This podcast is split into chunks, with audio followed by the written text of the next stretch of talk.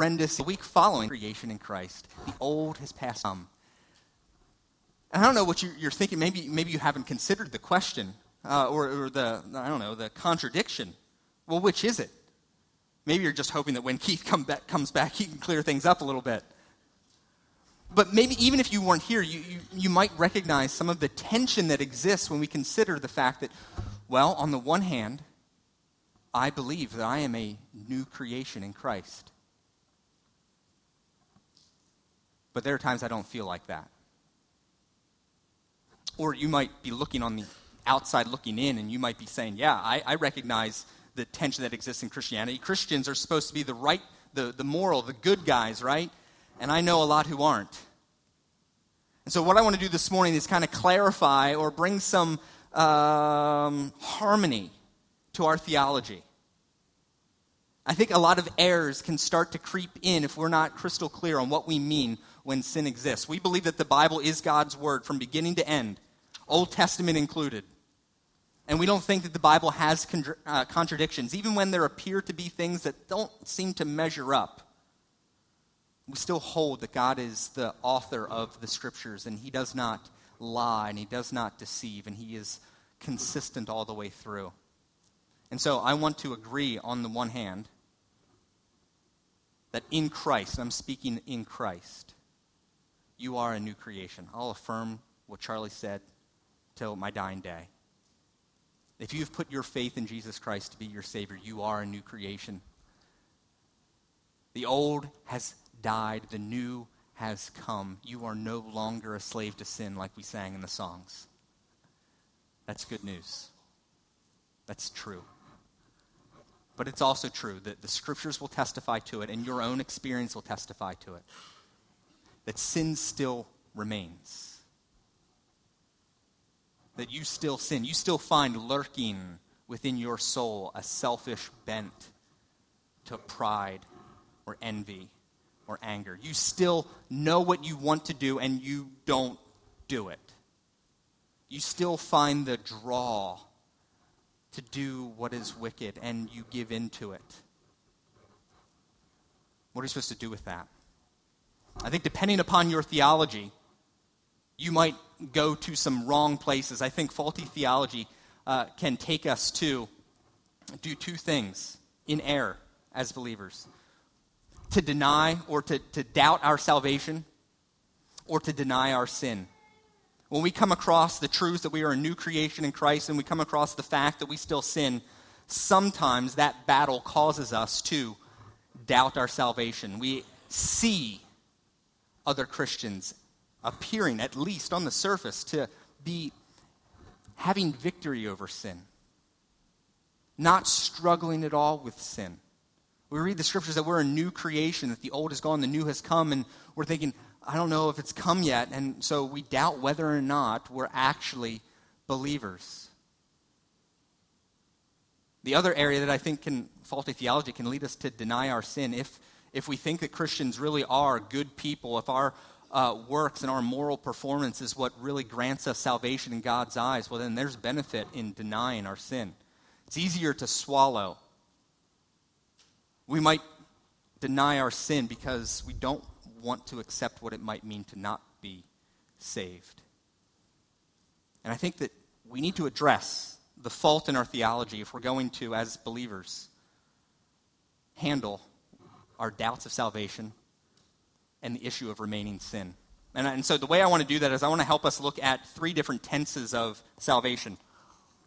If you look in the Bible, or if you're actually following along with the notes that are um, out in the lobby as you come through those double doors, um, the first tense that we're often very familiar with when it comes to salvation is the past tense. You have been saved. I want to put that up on the screen. You have been saved. Done and done. Past tense. Ephesians 2 8. You might have it memorized. For by grace, you have been saved. You have been saved. You have been saved through faith. That's a, that's a verse that we often memorize, and it's true, and it's helpful for us to, to remember. You have been saved. Done. It's in the past. But the Bible also speaks of us being saved in the present tense. So 1 Corinthians 1:18 might give us the uh, indication that salvation is also a progressive thing, not just something that was done in the past, but something that's presently going when it says, For the word of God is cross, uh, the word of the cross is folly. It's foolishness to those who are perishing. But to us who are being saved, you are being saved. To us who are being saved, it is the power of God. Progressively being saved. And then the final phase, you can probably guess the tense that I'll use. You will be saved. You will be saved in the future. Romans 5 9 gives us the indication. Since, therefore, we have now been justified. Okay, so that's the past. We have now been justified. So much more so, shall we be saved in the future by him from the wrath of God. You have been saved. You are being saved. You will one day be saved. This is how the Bible talks about the nature of our salvation. And the nature of our salvation links up with certain biblical terms that we've um, sometimes will use around here justification, sanctification, glorification. Justification says this Justification says that Jesus has saved you. Past tense. He has saved you from the penalty of sin. We sing about that. We know it. On the cross, Jesus paid the penalty for your sin in full. All of your sin, all of your sin, all of your sin was dealt with on the cross. There's therefore now no condemnation. Jesus redeemed us on the cross. He forgave all of our sins. He took our sin, put it on himself, and it was nailed to the cross. So we are clean. We are forgiven. And not only that, he has granted to us his righteousness. By going to the cross, Jesus earned a perfect righteousness that when we put our faith in him is applied to us so that we stand before God today. We stand before God today, both forgiven and accepted. Our sins have been washed away, and a righteousness has been given to us. Now, it's not our righteousness. Jesus gave us his righteousness, a, a pure righteousness, a more holy, a blemish free righteousness, and we stand before God justified. That's good news. It's one thing to know it, it's another to believe it. And justification is different than the next term. Next term, sanctification. Sanctification says this Sanctification says that Jesus is saving you. Jesus is saving you. Present progressive, if you're a grammar Nazi. Present progressive, saving us from the power of sin. So I want to say, on the one hand, on the cross, Jesus broke the bonds of sin to us. Sin no longer has the power to condemn us. Christians will no longer be damned because of their sins. But The power over sin is a progressive, that we are growing in victory over sin as God grants us the ability to turn from sin, repent, and turn towards righteousness we are slowly being transformed by God from the inside out, slowly being shaped, slowly being molded. The process that God began when you came to faith is a process of maturing us through to completion, and He guarantees it will happen. You will grow more and more and more into the holy image of God. So, yes, on one hand, justification says you are holy now. Positionally in front of God, you are holy. Sanctification says you are being made holy. You're not there yet. You've not obtained perfect righteousness yet. You are being made holy. Now, one day, our position before God as holy and our current condition will one day match each other. But until that day, we are being made more and more. And so Martin Luther uses the, the phrase simul justus et et peccator. It's Latin, I think, it, but it means simultaneously holy and sinner until the day when we are glorified. Glorification says that Jesus will save us one day from the presence of sin. The penalty's been dealt with, the power is being diminished. The presence will one day be sin free. That's a, a, joy that we have as believers, something we look forward to. The day when sin is no longer a problem, Jesus dealt the definitive blow, and it is being destroyed, and one day every tear will be wiped away. All of the corruption that we see, both in our flesh and in the world, will be defeated by Christ and washed away. When we die, we will rise and we will see before us an eternal weight of glory waiting upon us. On that day, in the future, our condition and our position before God will both be holy. Now, I go through this whole theological training idea here because I think that one of the reasons that we might either doubt our salvation or deny our sin is we don't grasp this. Now, you might know these terms because you've heard them over and over again, but I'm saying, do you know it or do you believe it? So, with the issue of ongoing sin, I want to give two alternatives. One, I want to say, if you have ongoing sin in your life, a question that I think is possible and should maybe be asked is maybe you're not a Christian. Maybe you've been believing the lie that your acceptance before God is based on your performance. And you have been trying and trying and trying to get your life together and failing and failing and failing and, and then wondering, I don't even know if I'm a believer. Well, you might not be. And God might be this morning convicting you constantly of your sin, showing you your weakness, showing you, you your inability, because He wants you to stop trying to be a Christian. And He wants you to believe that you are. God wants you to believe the truth that your acceptance before God is something that is received by grace and not achieved through works. And so, maybe one of the reasons that you are failing to battle your ongoing sin and not finding victory is because you don't have the power. You have not been made into a new creation. The old hasn't gone, the new hasn't come yet. In the story of David and Goliath, you are not David. Jesus is David. You're the Israelite on the sideline, the one who's too weak, too feeble to defeat the giant. Sin is too big, too dark, too deep. And so, God, in this moment, might be asking you this question. Maybe not. Maybe you aren't a Christian. He's inviting you this morning to, for the first time, stop trying and start believing. That's true for maybe some people in here.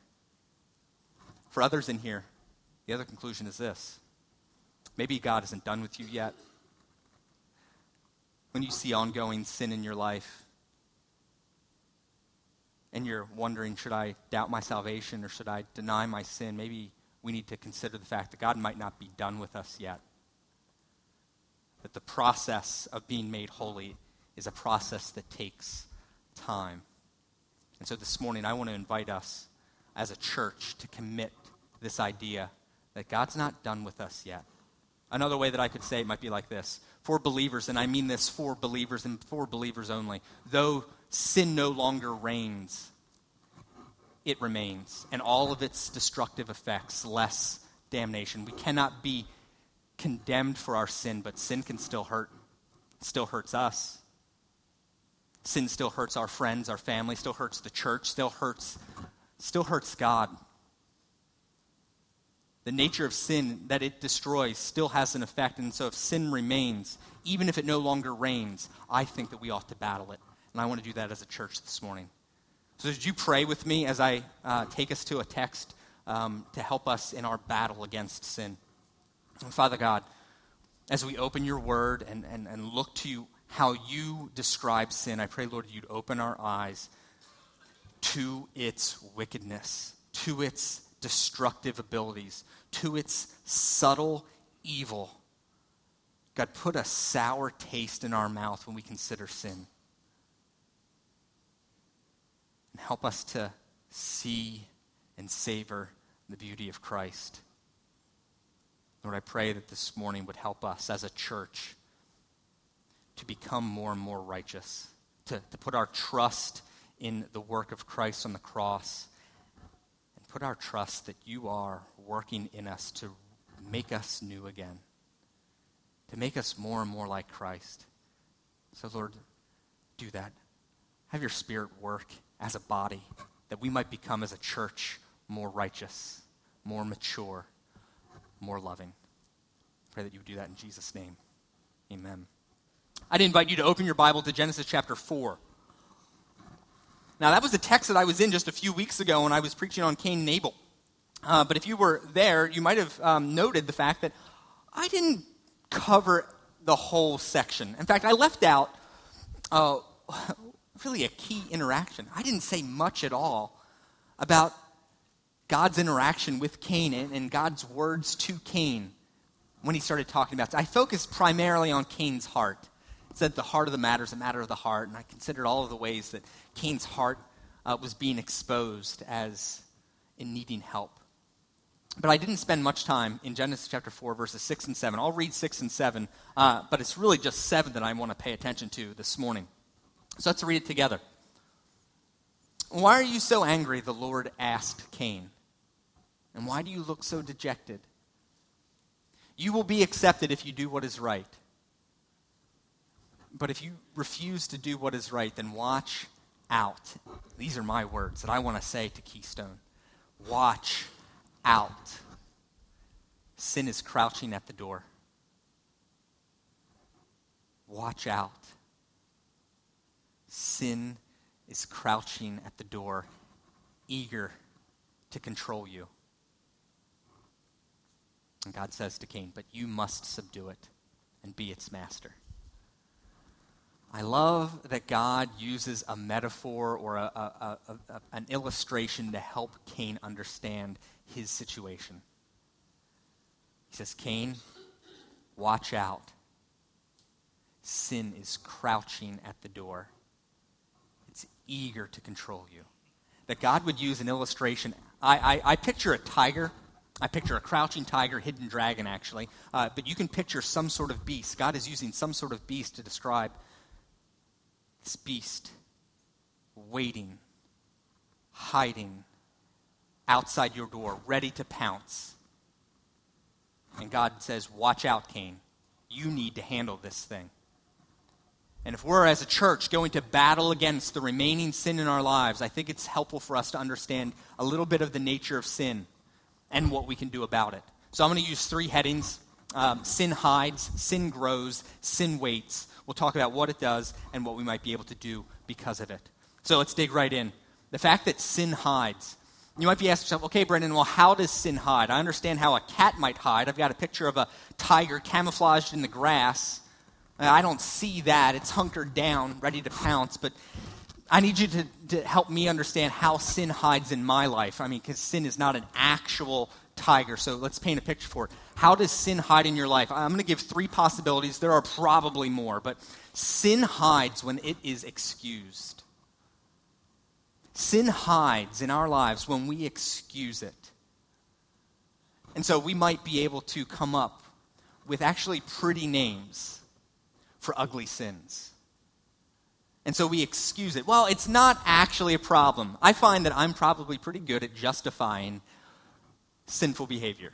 I can come up with some good reason why it's not as bad as someone else is saying, and I can excuse the accusation and my sin will remain hidden. You might say something, well, I'm not stingy, Brandon. I'm a good businessman. I'm not a gossip, Brandon. I am not a gossip. I am really concerned about so and so and so and so you know what? I, I, I'm not. And then fill in the blank. Fill in the blank of kinds of behaviors that you've called good things that are actually bad things. Those are probably hidden sins. And our culture is pumping out a loud voice that can take sin and actually call it a good name, celebrate it as something that should be lifted up and exalted. It's not actually sin, it's love. It's not actually sin, it's progress. It's not actually sin, it's freedom. And one of the ways that sin hides is that we give it a good name. And we might even pursue it because we've given it a false name. The other way that, uh, another way that I think sin hides is that sin is diminished. One of the ways that I think we cannot see our sin for what it is is that we compare ourselves to others. And compared to other people, my sin isn't really that bad. I mean, we've got a long list of big sins, a list of th- sins that you, that you wouldn't commit, and they belong to other people. And comparatively speaking, your sin, not that big of a deal. And so it remains hidden. You don't even think about the little sins because you're only fixated on other people's big sins. Sin hides when it's excused or diminished, I think even when it's pruned. And this one's sort of a stretch for us, and I want us to, to think. Sin hides when it's pruned. when we go and start battling sin, you might find that it's a little like playing whack a mole. Like you, you, beat one down and then another pops up. You, you beat another one down and like then all of a sudden they're, they're, and you're just whacking lots of different m- moles. Or maybe it's springtime. It's like it's like weeds. My backyard is full of weeds, and every week I go and I mow my weeds. and you know what happens the next week? The weeds grow back up again. And so you can hack away at sin, cut, cut even certain behaviors out of your life.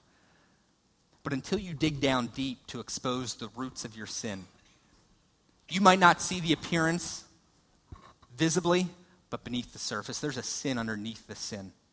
I was talking with a college uh, coach this week, and he was describing to me the drinking culture on campus, and he was saying how difficult it is for Christians at his school to resist the temptation to get drunk on the weekends. They want to fit in with their friends. They want to be included. They want to even, for at least the athletes, especially because they want to be part of the team, they want to ex- express some solidarity, brotherhood, sisterhood. And so they choose to kind of leave their Christianity on the shelf for these years and hope to come back to it later. And I thought, that's interesting. It's interesting because the reason that college student is drinking and getting drunk is not the same reason that an alcoholic is drinking and getting drunk. One might drink to get included, one might drink to forget. And I think that it's interesting that both of them might be able to cut out the drinking at some point in their life, but unless they address the sin at the root that was bringing about the same behavior but different roots, we might not be able to battle sin. Because sin hides, and I think frankly, because maybe the, the most dangerous enemy that you have is the one that you can't see. The one, the enemy you can't see is sometimes said to inflict the most damage. It's the snake as I'm walking, fishing, that I can't see, that honestly is scarier than the one that I can. Or at least the one that can do more damage. I see a snake, I run from it, lickety split. If I don't see a snake, sometimes it's too late. And so sin hides. What are we going to do about it? Well, if we're going to battle the sin that hides, we need to expose the sin, expose the sin and the hope. We need to expose the sin and the hope. And I'm going to give us two ways that we can do that. One, gather around yourself other warriors, other people who can see what you cannot see. I find that sin can be very difficult for us to identify when it's hidden because we're so good at justifying ourselves. And it's not until you bring in another set of eyes who are able to look at who you are that they can pinpoint what's actually going on in your heart. And so it might be a friend, it might be a small group, but I would invite you to bring other people into your life who you trust and who you can be accountable to, but frankly, maybe even more importantly, who you can be authentic with, who you feel free to be able to co- confess and expose what's really going on in your heart. And I understand that that idea is a scary one because it's going to be embarrassing maybe for you to let someone else know what's going in your heart and mind. And it might be scary because you're not sure if they're going to reject you or talk poorly about you. It's a vulnerable spot to be able to expose your sin in front of someone else. But I think the only way that we can have the darkness lose its power is if we can expose it to light. And so, one of the ways that I want us to um, do that is to have us bring warriors around. The other thing that I think would be important for us to gain victories, not just expose the sin, but to provide the hope. And my, my, my encouragement for us as a church is I want us to tell our story. Now, I was at Bethany Christian Services this past uh, two Fridays ago. And in their conference room, they have these trees. Uh, these trees represent uh, each year, and the leaves on the trees represent different children who have been adopted. It's a cool thing in that space. But I'll tell you, as cool as it was, it wasn't powerful for me. It wasn't powerful until I looked and saw one of the names on there and recognized it. And then another. There are two, at least two Keystoners on that tree. And as soon as I saw their names, what gave the tree the power to move me was that I knew the story.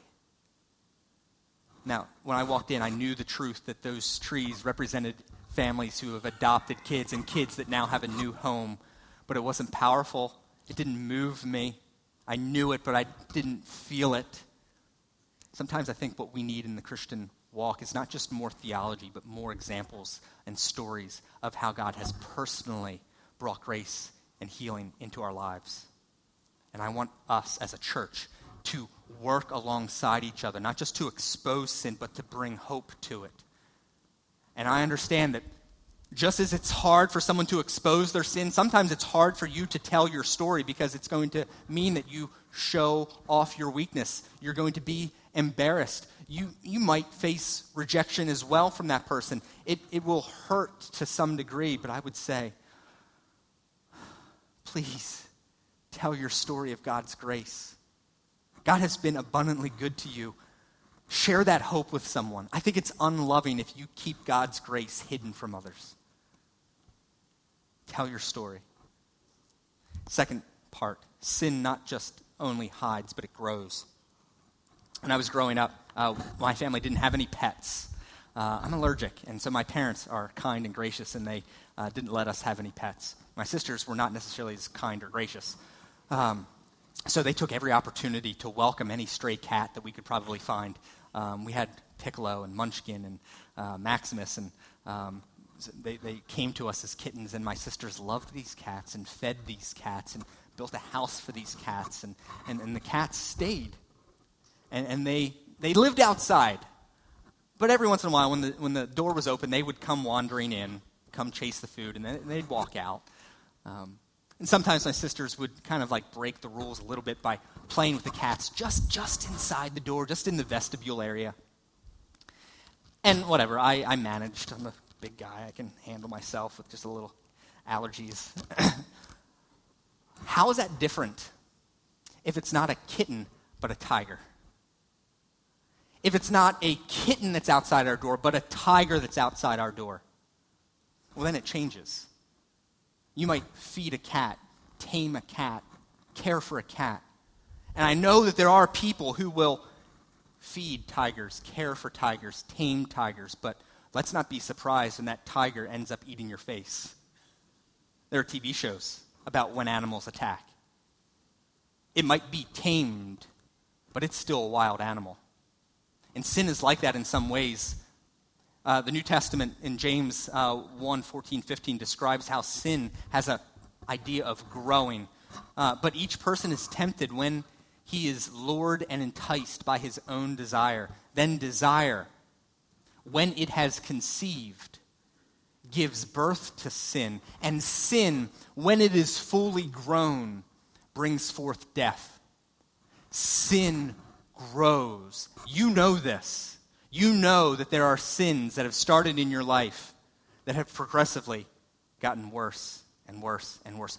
We tend to only fi- picture the, the, big sins uh, a, a, husband or a wife cheating on their spouse, uh, a man or a woman embezzling money from the firm, murder, suicide, sexual abuse. I'll tell you, none of them started there. Adultery didn't start with adultery, adultery started with dozens and dozens and dozens of stories, decisions that progressively over time led us to the point where we would do that. Uh, Christopher Browning wrote a book uh, detailing uh, the Reserve Police Battalion 101 uh, and their impact in the um, final solution in Poland.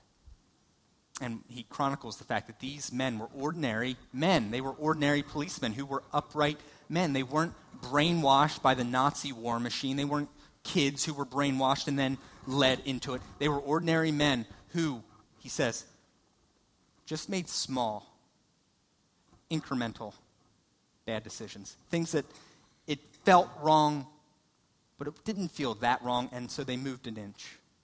And they moved an inch. And they moved an inch. And they moved an inch. And before they knew it, they were responsible for exterminating the Jews for putting a gun to their head and shooting a mother and her daughter. How did we get there? Slowly, steadily, sin grows. It's like your kids. You look at your kid day to day, they don't change one bit. You look at old pictures, you're like, oh my gosh, remember when they were so little? When, when we allow sin to linger in our lives, our hearts become more and more callous to it, that we're not as sensitive to the small sins. And so we're more willing to allow it to be a part of our lives. It's kind of like farm feet. Do you know what I mean by farm feet? Farm feet? No? Well, if you work on a farm, um, you go barefoot a lot, I guess. Uh, I don't live on a farm, and so whenever I walk across a gravel road, uh, I am just gingerly walking because my feet are sensitive. And um, I understand some people say, "Oh, big man, you're a big little girl. You're weak. You got weak feet." Hey, farm feet knows no gender because I've seen little girls uh, running across gravel, and I think to myself, "Hmm, it has nothing to do with weakness and has everything to do with how much you are willing to tolerate and become callous to things. And as a church, I don't want us to become callous towards sin. God does not want our hearts to grow calloused to sin. What are we going to do about it? If we're going to battle sin that grows, we need to kill it, not tame it. We need to kill it, not tame it. The New Testament uh, uses the language put to death, therefore. It's violent. Put to death, therefore, what is a part of your sinful nature. Make no provision for the flesh. One of the reasons that it grows is because we feed it. And so, if we're going to kill it, I say we starve it. There are little sins in your life that make it easier for you to progress to the next stage, bit by bit. One of the best ways that we can tackle sin in our lives is to address even the small sins in my house, I follow uh, a, a, theory called the broken windows theory. When it comes to a clean kitchen and a clean bedroom, uh, Mayor uh, Rudy Giuliani in the 1980s was trying to eradicate violent crime in New York City, and he did it in a unique way by addressing smaller crimes with the idea like this. If you come into a neighborhood and you see one broken window, and people in that neighborhood start to tolerate that one broken window, it's not long before maybe another window gets broken. Because, I mean, if one's broken, what's another one? And if two windows are broken, what's a little graffiti? And if there's a little graffiti, what's if there's a little drug dealing? If there's a little drug dealing, what's a little prostitution? If there's not a little prostitution, why not a little crime? And, and so he said maybe one of the ways that we can tackle big sins, big crimes, is to go after smaller crimes. I do the same thing in my house. And honestly, it's not without its flaws, but there's, there's something true about this. Uh, in my sink, if I put one dish in there, how much easier is it for me to put a second one? And if I put two in? How much easier for my roommates to put one in? And if the sink is full, what's it matter if the countertop's messy or the floor's messy? And if the kitchen's messy, what's it mind if the living room's messy? And so I have to be diligent in addressing the small things if I want to avoid a messy kitchen. And so, first dish that goes in, I wash that sucker. When I do my laundry, I fold it right away and put it away. Otherwise, if I just fold it and leave it in the hamper, I'm going to work out of that hamper for the next two weeks. I have to address the small sins. My encouragement for you is not to try to tame sin, but to kill it by starving it. Last part sin waits. The passage there watch out. Sin is crouching at the door, eager to control.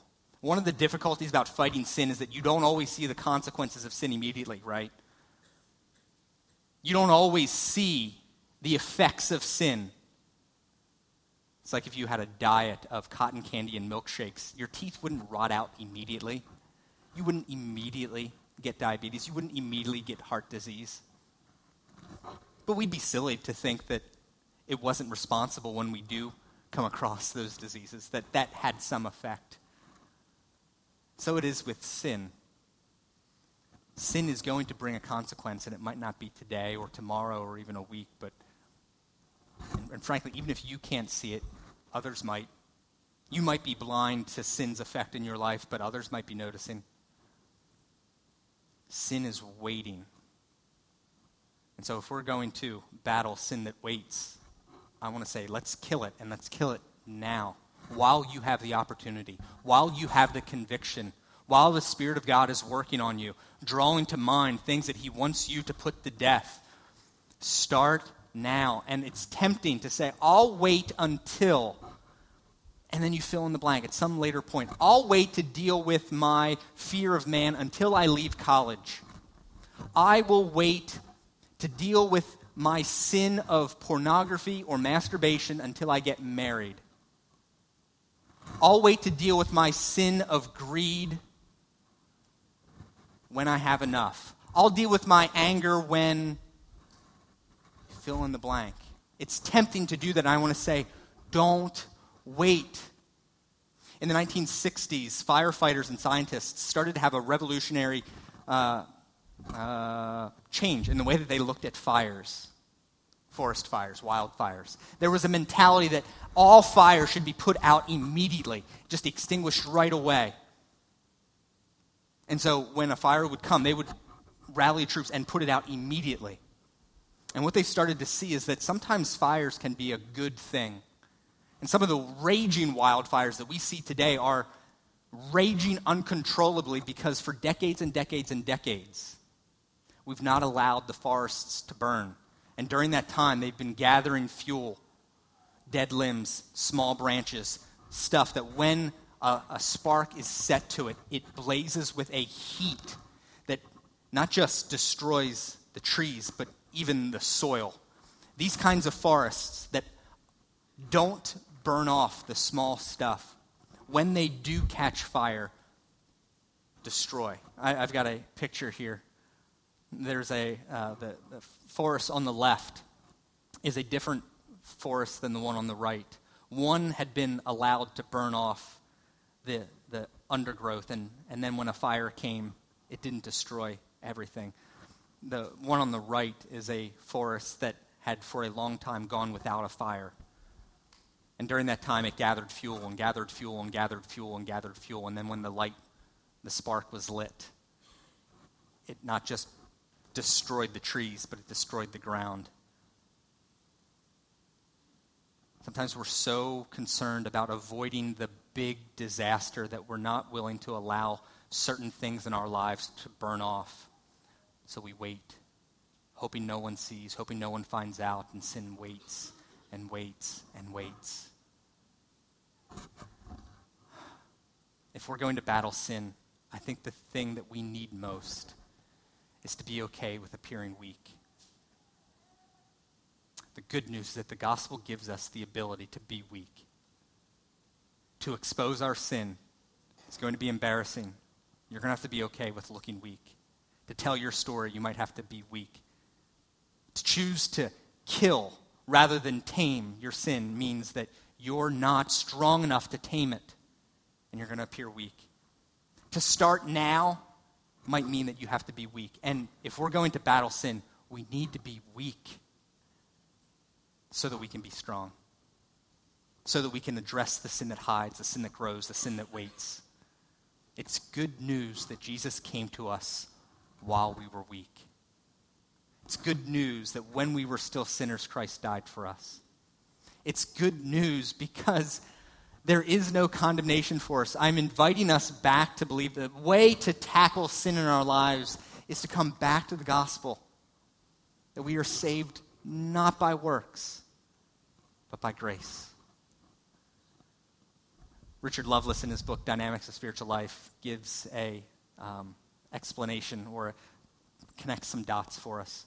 He says this: only a small fraction, only a fraction of the present body of professing Christians are solidly appropriating the justifying work of Christ in their lives. Many have so light an apprehension of God's holiness and of the extent and guilt of their sin that they consciously see little need for justification. Although below the surface of their lives, they are deeply guilt ridden and insecure. Many others have a theoretical commitment to this doctrine. But in their day to day life, day to day existence, they rely on their sanctification for their justification, drawing their assurance of acceptance with God from their sincerity, their past experience of conversion, their recent religious performance, or the relative infrequency of their conscious willful disobedience. Much of what we have interpreted as a defect of sanctification in the church, uh, in church people, is really an outgrowth of their loss of bearing with respect to justification. We won't grow as a church until we know that it's Christ who is growing in us and not our own moral performance. Let me pray. Father God, we want to be like Christ. Lord, we put our faith that Jesus has saved us, and we put our faith in the fact that one day Jesus will come again and save us, deliver us from the final judgment. And Lord, we put our hope that you are making good on your promise to mature us more and more like Christ. I pray, Lord, that you would help us to gain victory over sin. That we would make war against the sin, that though it no longer reigns, it remains and it destroys things. Lord, we want to be a reflection of your character and nature to the world, and there is a glaring hole of sin that is deterring others from you. Lord, heal us. Remind us of the glory of the grace of Jesus that would free us to expose sin and we might get help and might hear stories of hope. And that you would bring hope and healing to us as a church and that we would experience not just victory over sin, but we would experience a body that is glowing with the radiance of Christ. I pray that in Jesus' name.